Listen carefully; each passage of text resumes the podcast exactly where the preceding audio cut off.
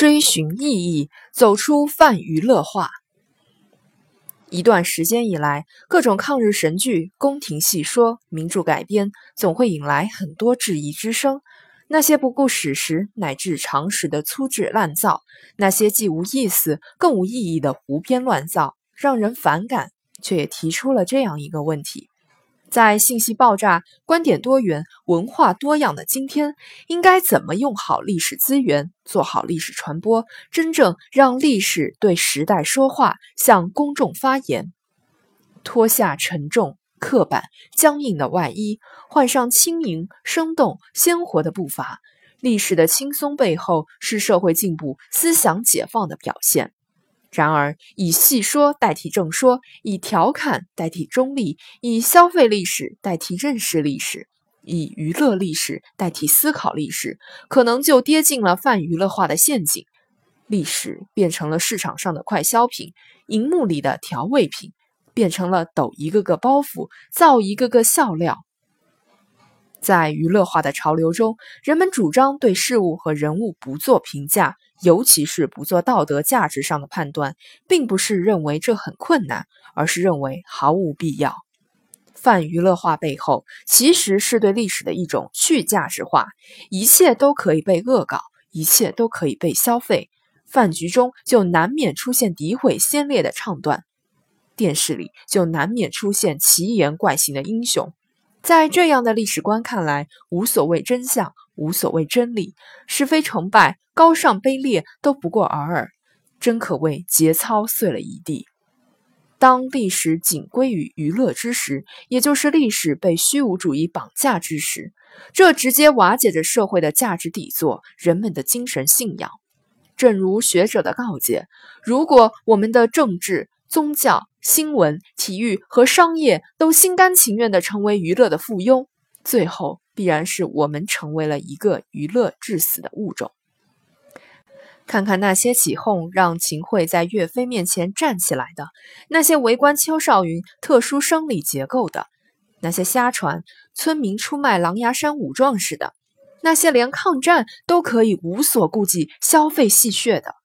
娱乐化一旦过度膨胀，其必然的结果就是审美取向感官化，价值取向虚无化，政治取向戏谑化，道德取向去崇高化。尤其需要警惕的是，这样一种泛娱乐化的历史观，近年来开始弥散到一些肩负讲解史实、传承精神的专业人士身上。有文化工作者把历史当消费，热衷于戏说，青睐于颠覆。有专家学者把浅薄当学术，花大量功夫研究，大于三过家门而不入是有婚外情。李清照词句证明他是好赌好色之人。有教育工作者把媚俗当创新，穷尽资料只是为了证明孔子有私生子，推论李白是大唐第一古惑仔。这些虽然不是主流，但这种娱乐示范同样会产生娱乐效应。尤其是对那些价值观尚未定型、鉴别力还有欠缺的青少年。其实，很多名篇名著都是从历史中汲取灵感，原有《三国演义》演绎历史、沉思天下大事，近有《故事新编》以古喻今，反思社会现象。无论是我著六经，还是六经著我，都可以更好地让历史说话，而以通俗的方式、大众的视角讲解历史故事，让公众在阅读、阅览中有所悟、有所得，同样有利于传播历史。但是，无论怎样的历史讲述，都需要抱有对历史的温情与敬意，守住一条基本的底线，那就是不能罔顾常识、颠倒黑白，更不能消解价值、解构意义。尊重历史，而不是调侃历史；敬畏历史，而不是消费历史，才是再创造时需有的历史观。通俗不是低俗，欲望不代表希望，单纯感官娱乐不等于精神快乐。国难娱乐化、国耻戏谑化，这类现象必须引起高度重视。无论是在文艺座谈会上，还是政治局集中学习中，习近平总书记的讲话直击要害。事实上，那些无聊无趣的作品不可能有长久的生命力。有网站调查显示， 76.97% 的人认为革命战争题材影视剧的创作应坚持严肃化，坚决基于事实还原历史真实一面，这是对那些手撕鬼子、裤裆藏雷、石头打飞机的抗战神剧的有力棒喝，更是拒绝历史泛娱乐化的民意体现。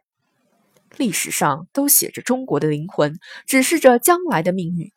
站在抗战胜利70周年这个节点往回看，百余年沧桑变化的中国近代史，5000多年灿烂辉煌的华夏文明史，构建起我们民族最有力的精神底座。向前看，民族复兴中国梦的愿景成为亿万人民前行的根本动力。端正我们的历史观，以开放姿态拥抱历史，以真诚敬畏对待历史，触摸民族的灵魂，把握精神的脉络，我们才能担负起历史使命，走向更远的未来。